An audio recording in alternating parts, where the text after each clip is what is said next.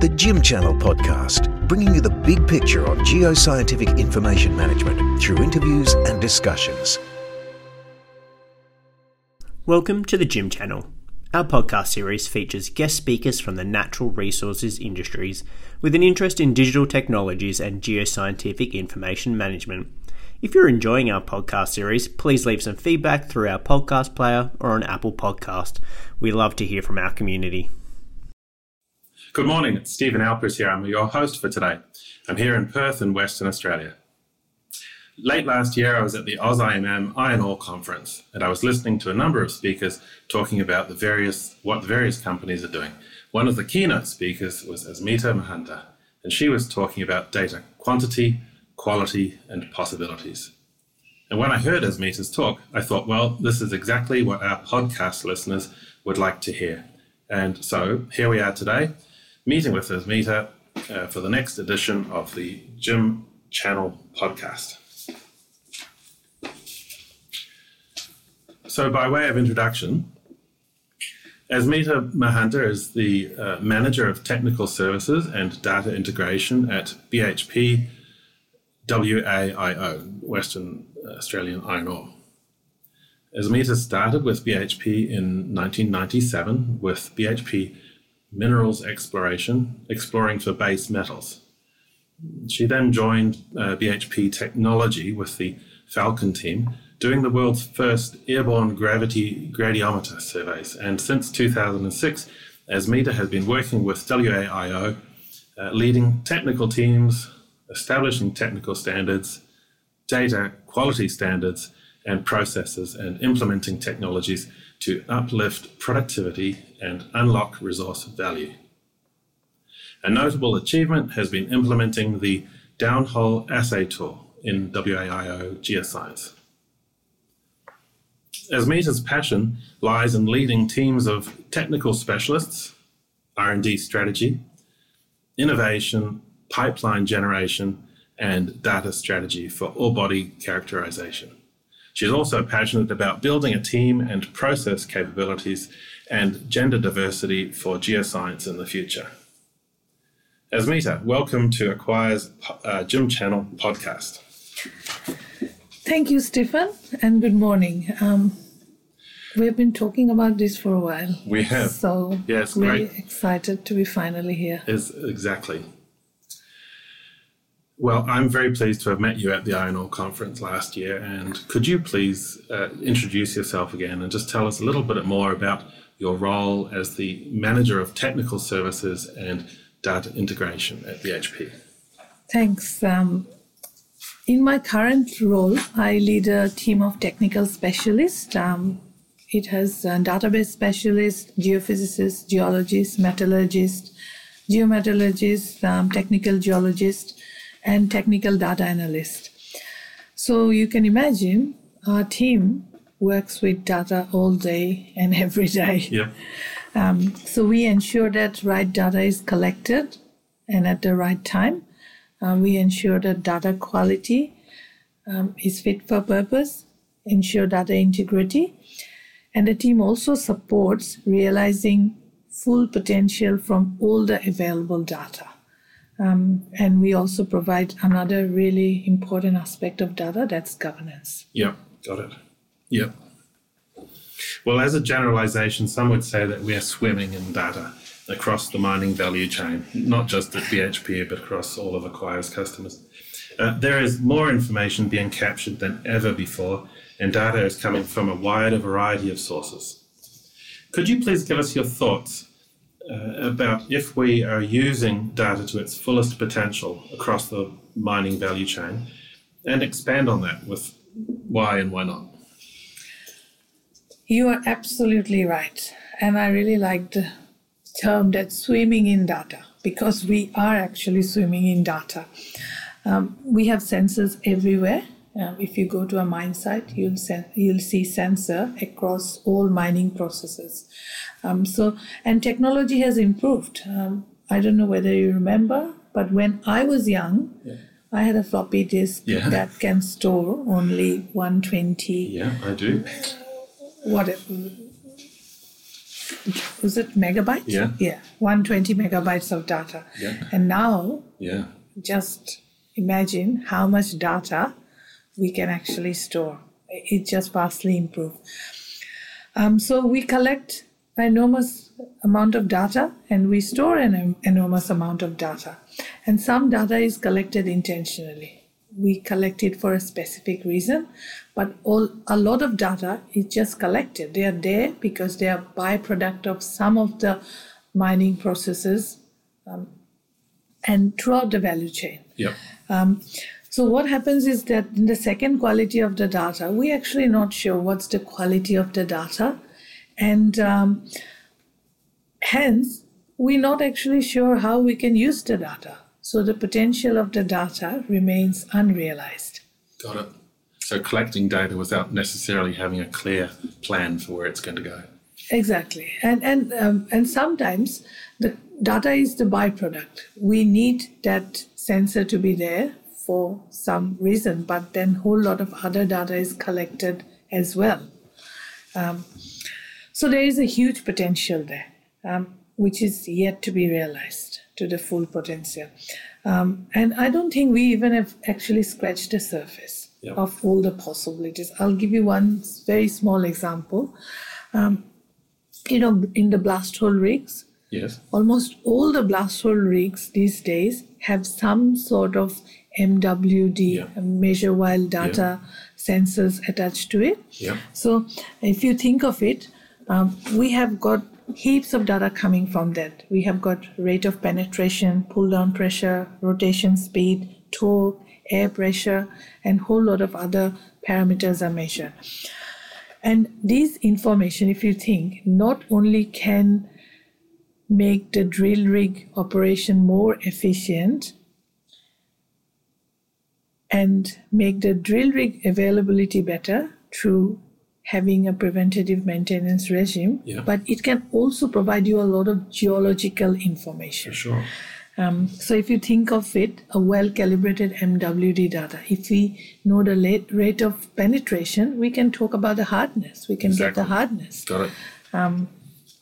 So if you think of that, it's geological information and also input to subsequent um, other mining operations, a decision input. We can use that data set, and um, we have started doing using this data, but there are pockets of excellence. You can see a paper here and there, Yeah. but it is still not an industry standard practice. Yeah, exactly. Um, a- and this is just a tiny one small example, and there are thousands other yeah. all across the mining value chain. Um, um, so I definitely think we are not using the data to its fullest potential. Um, there is so much we can do, and I always uh, talk about one dream I have.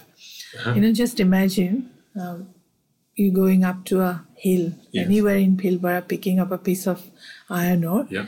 and track it all the way Yeah. from that hill to the port Right. or to the customer, even better. Yeah. That would be wonderful. Yeah. To be able to track it the whole way, the life cycle of that particular. Exactly. Yeah. And if you can do that for the next deposit, you don't need to go and drill all over again because you have already learned how that little piece of rock is going to behave through the value chain and your customer's plant. And the more you do it, the more you build up the picture. yeah you you you build up your library of knowledge and you can actually use it to understand your next piece of rock better without having to do the same amount of work if we use our data Yeah. smartly Got it. Got it. Well, how can companies determine whether they are collecting and using the right amount of data? um, it's a little bit tricky question because um, we need to consider a few things um, to determine that we are collecting and using the right amount of data at the right time as well uh, and the right data. So i guess few criteria. Firstly the criticality of the data. So are we collecting the right data in the first place? Um, so it is important to understand why why are we collecting it in the first place? How are we going to use the data so what is the problem we are trying to solve or, or the opportunity we are trying to explore here.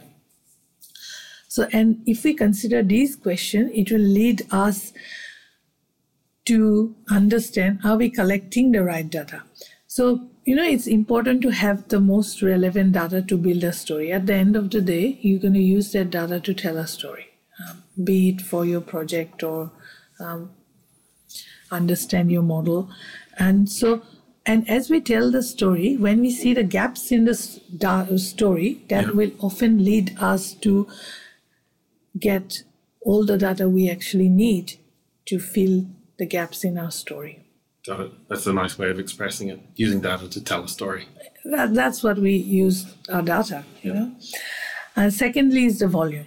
Yeah. Um, how much granularity our story needs, how much detail you need to tell um, to your audience, and who is your audience as well. So, depending on the finer details that needs to be explored, um, the amount of data requirement will change as well. It will depend on the details we need. Mm-hmm. Um, so, but there is always an optimal volume of data, and beyond that, value of more data kind of diminishes. Got it. Um, and then the third aspect is the population or the data range. Um, so, so volume of data becomes ineffective if we don't consider the range. So, for example, if you talk, if we want to talk about um, something about the whole population on the world, you can't just go and do your survey in one part of the world. You have to sure. consider the range. Yep. Um, so the breadth or the range of distribution is also a very important aspect to consider. Um, so the criticality of the data, the volume, and the population, and a what, waterproof story will tell us whether we have the right amount of data or not. Um, so the other thing is that we often think that a lot of measurement or data can reduce the uncertainty associated with the data, mm-hmm. but there is always a limit. Um, so when there is a diminishing return on the more data, um, so just having a large quantity of data yep. is not gonna counterbalance the effect of bad quality of data. So we got to remember that yeah. as well. Yeah, got it. Good. Well, what are the key ingredients that companies need to think about to manage and use their data effectively? Um, as a user of data and as someone who looks at data every day, um, the quality of the data underpins the value of the data. Um, so anyone who uses data should be able to ensure the quality of data, should be able to say that this data, yep. this is the quality of this particular data set. Um, so there must be a criteria. Unless you have a criteria, you're not, not going to be able to talk about the quality and um, data validation process. But importantly, you know, this is something we always make the mistake. We validate the data, and then if we leave the data in an Excel spreadsheet, yeah. it's we just kill that quality of the data. Because all data that's validated data or anything we collect must have a home. Yeah. So where people can go and find the data, access the data easily. So the database and data storage, it yeah. is a very crucial step for good quality, reliable, and most importantly, sustainable data. Yep. Okay. Um, we're so, seeing we're seeing to the converted here. we're on the same page. Yeah, but for sure. This is what the frustrating. Like we have people using data every day, but we still have to tell people the yeah. importance of having database and data yeah. storage. Please don't keep your data in the Excel spreadsheet. Exactly. Yeah. Um, so, you know, and finally, the data access. Mm-hmm. Everybody mm-hmm. should be able to access the data. Yeah. It should be easy to access and it should be ex- able to be extracted by multiple stakeholders um, across different parts of the value chain. Uh, unless we can do that, the true value of the data can never be realized. Got it. The, being able to connect data at different parts of the value chain is really important our, from our point of view, we think about that in terms of dashboards and creating, making, making data available to people in, in a format that they can readily access and get to. Exactly. So, you know, in summary, if we can establish chain of custody for our data, mm-hmm. know where data is coming from, if we can demonstrate the accuracy and precision of our data. We have a database, one source of truth where we can access the data. Um, I think we are in a reasonably good place. Yeah, yeah, good. Well, what types of data do you believe are the most important? And, uh, and at what stages of the mining value chain uh, does this data sit? Yeah. Um, see, all data is important for the purpose they serve. Um, I'm a geoscientist, I'm a geophysicist, so I am a bit partial and biased towards geoscience data. Because if you think of mining value chain, um, it actually starts with exploration and resource definition. It is all about resources in ground. Yeah. you know the geology the structure the ore body. Um, and um, resources typically make up 60 to 90 percent of a company's uh, business value. Yeah, and the remaining value we actually realize through our extraction process and obviously the market.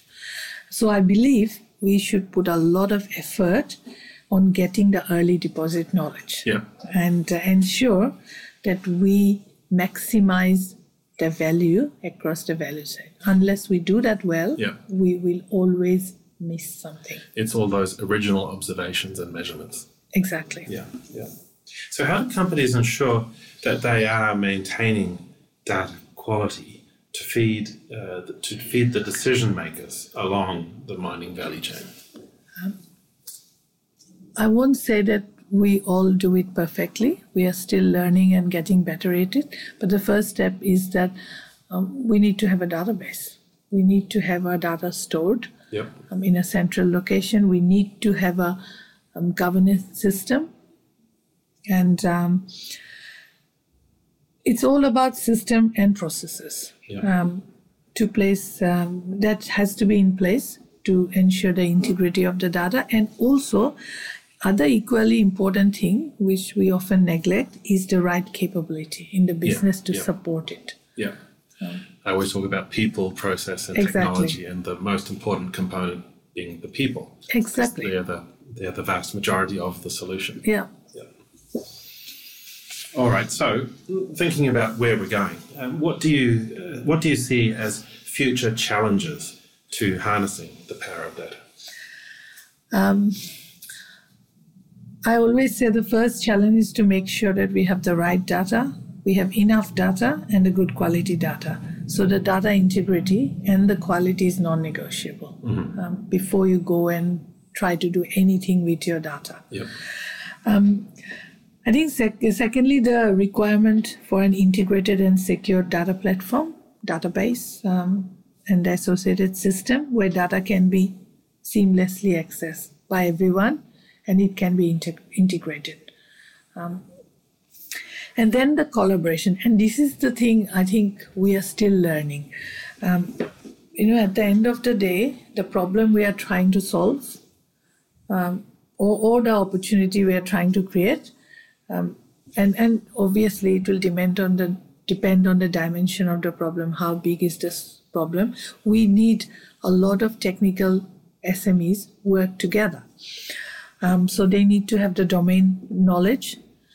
And um, the the quality of that work will depend on how well people can collaborate how well they can get each other's thoughts each other's data and work together to get to the solution.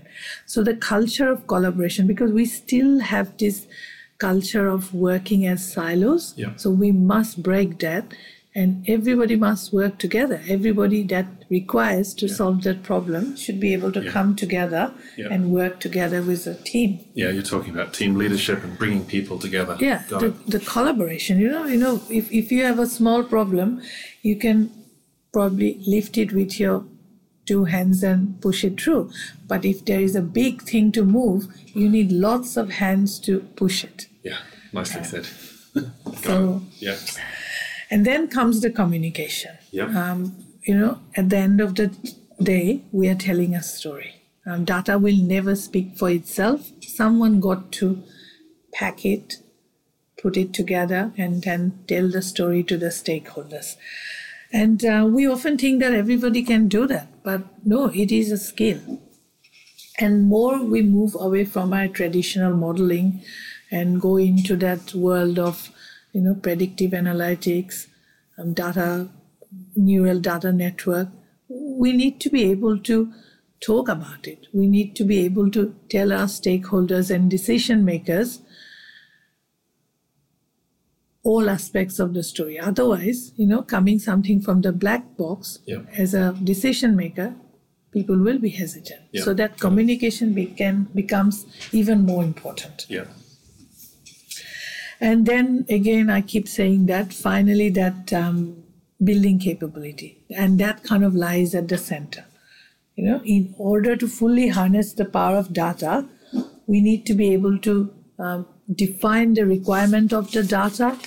We need to be able to understand the quality, and then we need to be able to bring everybody together to collaborate um, and uh, then present the solution. Yeah. So that that's kind of the the the challenges that we have at the moment. Got it. Wow. Thanks, uh. That's been a really interesting talk. It's just a very quick podcast that we've done today, and I feel that we've really only uh, glimpsed uh, the tip of all of the topics that we that we could be going uh, talking about, and perhaps we'll have to do more podcasts in the future. Uh, I just wanted to say thank you so much for your time today. Um, in closing statements, anything you'd like to talk to our podcast listeners about? Everyone who's using data, make sure you understand the quality of the data um, and um, look at your systems and processes and um, keep doing the good work to harness the, the power of data, you know, the possibilities it can bring. Terrific. Thanks very much. Thanks for listening to Acquire's podcast, The GIM Channel. Find us at acquire.com.au.